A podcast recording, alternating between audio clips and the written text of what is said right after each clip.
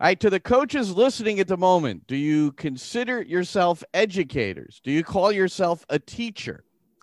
A Coach's Guide to Teaching. That's a new book from Doug Lemov, a frequent guest here on the Coaching Academy. Previously wrote Teach Like a Champion.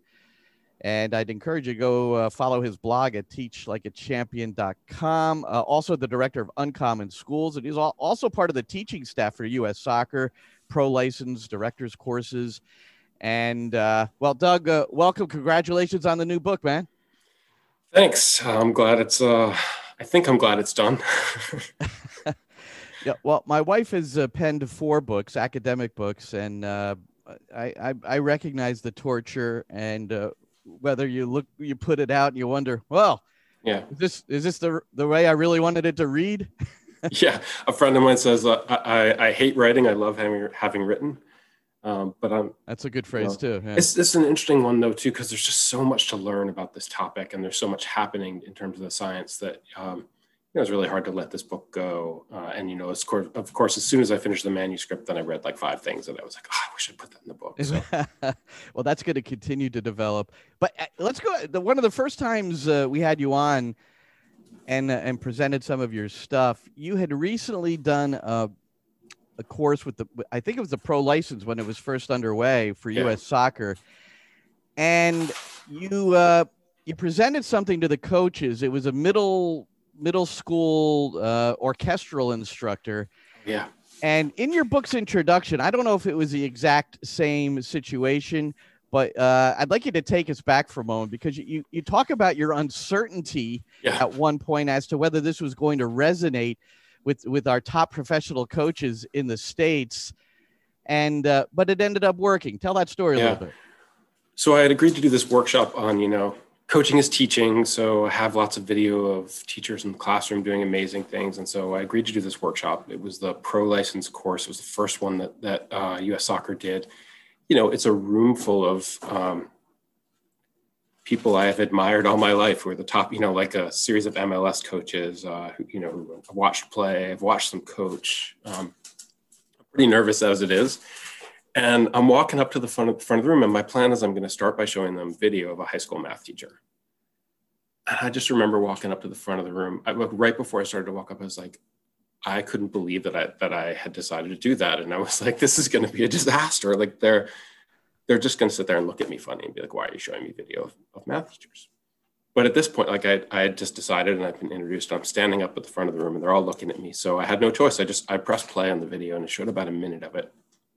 And it's this fascinating, to me, fascinating video about the math teacher. He's, you know, he's circulating as, um, as students are doing the math problem and he's really clear about what he's looking for and he's giving individual students feedback. And I pause the video and I'm fully expecting crickets, which is teacher talk for, you know, you ask a question and nobody wants to answer it. But, um, you know, one of the coaches right away was like, he's talking, to, he's coaching everybody. And at this point, like I'm, I'm still really nervous. So I'm thinking like, I was just being nice and trying to, you know, break the awkwardness for me. And I said, I said, well, say a little more. And he said, well, you know, he's connecting with every person and showing every student in that class that their progress is important to him. And lots of guys on our team, he's talking about his professional, you know, the professional team, for days at a time they don't hear from us. We don't you know they don't get feedback from us. And that's i now realize i'm now asking myself what that looks like from their perspective and whether they feel like they matter to the club.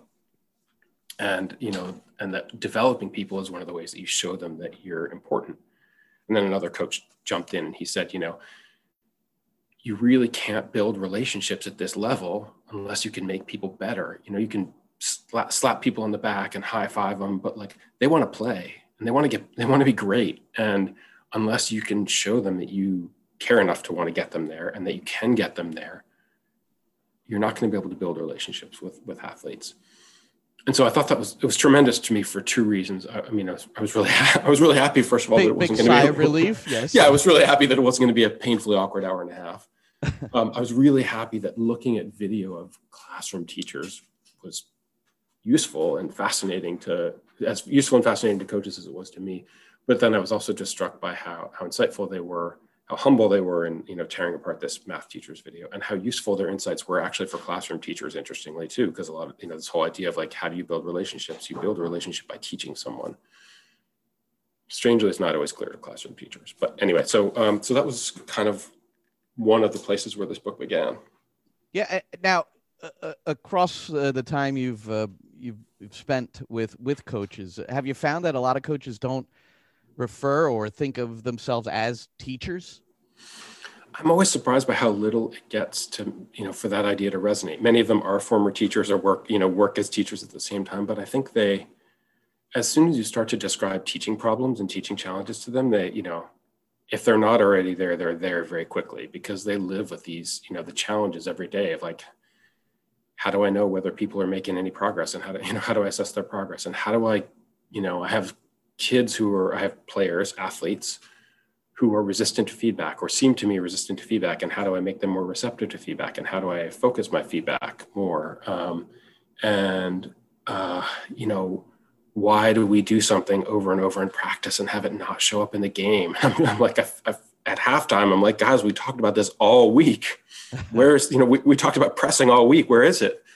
And so i think that um, quite the, you know quite the i find i find coaches really really receptive to the topic of there's so much out there and like what drills can you run? What what should the tactics look like? And there's very very little to help coaches with the logistics of teaching a group of eight year olds or 14 year olds or 18 year olds or 23 year olds um, to master a variety of complex tasks you know it's, it's a teaching challenge and there's just very little out there on, on the specifics of teaching for coaches all right, we're with Doug Lemov. His new book is A Coach's Guide to Teaching. So let's go few, through some of the chapters. Sure. And, uh, maybe uh, some of the uh, more important areas um, of each chapter and, and how you uh, went about deciding that this was going to be part of the book. Uh, so, chapter one is decision making and the under acknowledged role of perception. Yeah.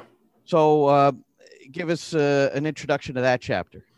Yeah, well, decision making is so important to coaches. You know, it's it's the soul of the game of of soccer. Um, and it's a really hard thing to teach. And I think one of the, you know, there's this just great, very simple phrase that Todd Beane said to me. It all starts with perception, which is you can't make the right decision if you're not looking at the right cues, if you're not gathering the right information with your eyes. You know, you have we have 11 million sensory perceptors in our brain, of which 10 million are visual. And so, if you want to change someone's perce- someone's brain, you have to change what they look at. So lots of times in a training session, we might stop a session and say to kids, well, what should you do here? And one of the things I realized in the course of writing this chapter is that sometimes a better question is, what do you see? What should you be, what are you looking at? What should you be looking at? Or what do you see at, is almost diagnostic. It asks a player to describe what they think is the highest priority thing in the visual field. So like a decent example of this might be, you've got a center back and um, there's no pre- the, you know he's defending there's no pressure on the ball in the midfield and so he should probably drop off but he fails to drop off. And you could pause it and you could say glenn what should you do there? You know what should we do in this situation? And there you're asking about the decision. But in some ways i think it's better to be glenn what do you see right? And the, and hopefully you would say there's no pressure on the ball great and then i can say right and what do we do when there's no pressure on the ball? But if you say something like no one's hustling like that tells me you don't know what to look for. And so like no wonder you're making that mistake. You don't know what the cue is. Or um, we're disorganized tells me that you're looking you still don't know what the prior, what the priority thing to look at. And so then i want to direct your eyes. And if i can do that and help you know where to look in a situation like that then you have a replicable decision you know you know the cue and you know where to look and you're more likely to make the decision but I think so many times, you know, a kid doesn't pass the ball in a situation and we presume that the kid saw the option and chose not to take it, when in fact, it's just as likely that the kid never saw it.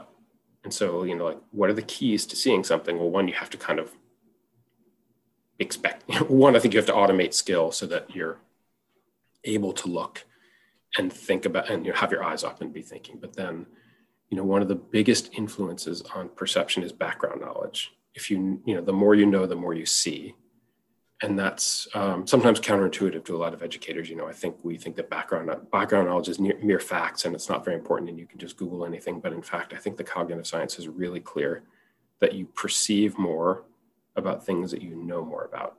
And so investing in um, background you know and like having a really clear game model or principles of play and having shared vocabulary so that you can talk about you can build kids background knowledge and having a curriculum those things really help kids to perceive better on the field even uh, I can't remember what part of the book. It might have been chapter three. Uh, you talk about maybe an injury timeout. Some of the members of the team came over to the coach, and uh, you said the coach should ask the question, "What do you see? Where should you look?" instead of "What could or should you do?" Now you yeah. just explained that, but here we are in the in the midst of a game, and you're still asking the same thing.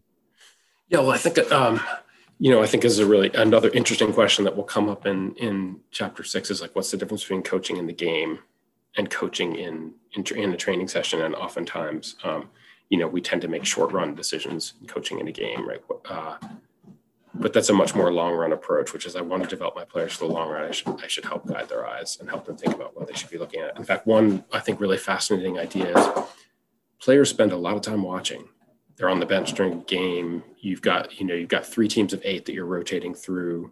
You know, it's eight v eight with eight on the side watching. What are those guys watching? What are they learning while they're watching and giving them tasks to do or things to track? This one coach from Wisconsin, she had this brilliant idea. She just had her players track the quality of passes that their teammates made during the game, and suddenly they were as opposed to passively watching the game, they were watching to understand and making all sorts of observations about the sorts of passes and uh, that you know that they were making as a team.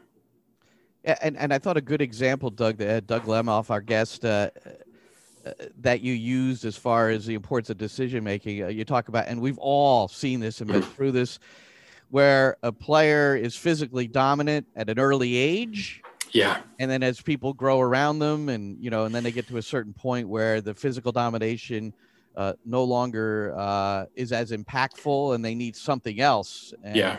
A lot of that would be making proper decisions. Yeah, I think that's, I think some of the players that we coach the worst are the players who are physical outliers early on. And so this creates this really challenging dilemma for us as a coach, which is they can cause us to win games and feel successful by doing things that are not sustainable. And we can encourage them to feast on balls over the you know, long balls over the top or heavy you know heavy touches that only they can catch up to. Or playing individually when in the end like there will always be 11 of them and you know, one of them and 11 of the opposition and they will figure out a way to contain them. And so right one of the i just think one of the key challenges of coaching is having the discipline to spot that kid early and teach that player the way to play for the long term the way you know how will you be successful when everyone is athletic. When you get to the level when everyone is athletic and the other team is sophisticated and you can't exploit easy things. And I just, that's, I think it's a, it's a really hard challenge um, as a coach. And I think there's just a lot of, um, it requires a lot of discipline. That's a hard thing, but there's just a lot of players out there who are allowed to continue playing that way. And I think the thing about decision making well, to me, you difficult... can't you can't turn it on like a faucet, right? You can't one right. day say, "I want you to start making good decisions." It's based on your aggregation of experiences for years. You have to be like looking at the right things and making good decisions for years. And so suddenly we say to that kid, "Okay, now I want you to start passing," and it, it doesn't work that way. Like the hour has already gotten very late by the time they're 14, and you're telling them they should start playing the team game. Well, I but the challenge, the biggest challenge to me is telling a seven or eight year old who is dominant, is having success. That look, I'm looking. It's just like all our kids. We always tell them, look, uh, this will benefit you years later. Kids don't want to or care about hearing that at the moment. That's what the adults are supposed to. I mean, the, uh, the, and you, there should be joy in playing now, and we should let kids be successful. You know, they should. You should get to dribble uh, if you're great at dribbling when you're seven, it's a balance. Yeah. yeah. But the thing that the adults are supposed to do is help young people manage for the long run and see, uh, see, you know, be prepared for the long view. And it, you know, it's a challenging, right. but when a critical piece of coaching. But now, before we leave that chapter, um, yep. and I have enjoyed since meeting you that you take uh, different aspects of the uh, teaching outside of soccer. Uh, you have a pianist vision tracking section. There's a video. I did not see the video. I know it's self-contained uh, in in the book, uh, or you you go to a certain uh, website to watch it. Uh, what how is how did that help with the decision making or seeing ahead? Yeah, you know, that's what we're trying to do. We're trying to see ahead of things. Well, this video is really fascinating because it takes a world class piano player and compares what he looks at while he plays to one of his students, who's a very good piano, very good musician, but she's not at his elite level. and they're wearing eye tracking glasses. And there are a bunch of there are several differences that emerge, but one of them is is a concept that scientists call the quiet eye, which is you would think that an expert engaged in a task would be looking at more things and taking in more information than a novice. But in fact, it's the opposite. Her eyes are much busier than his because his know where to lock in uh, to find the right cues, right? To find where he should put his hands on the keys, to find where the where the um, the spot where the music is. And so they actually chart the you know just the range of the range of motion of their eyes, and her eyes are busier than his. And this finding has been replicated in you know uh, hitters in baseball at home plate. A novice hitter is nervously looking around for a variety of visual cues. And an expert hitter is locked in on the most important cues, which are the, you know, the arm channel, the shoulder, and the hips of the pitcher, often without even knowing that they're doing this. is really interesting. Another part of the piano video, which is that the, the musicians don't know what their eyes are doing while they're observing. And so the idea here is that expertise is knowing where to look, that an expert takes in less information than a novice, and you know, an expert knows what's signal and what's noise. And I know that that's, you know, it's the same on the soccer pitch.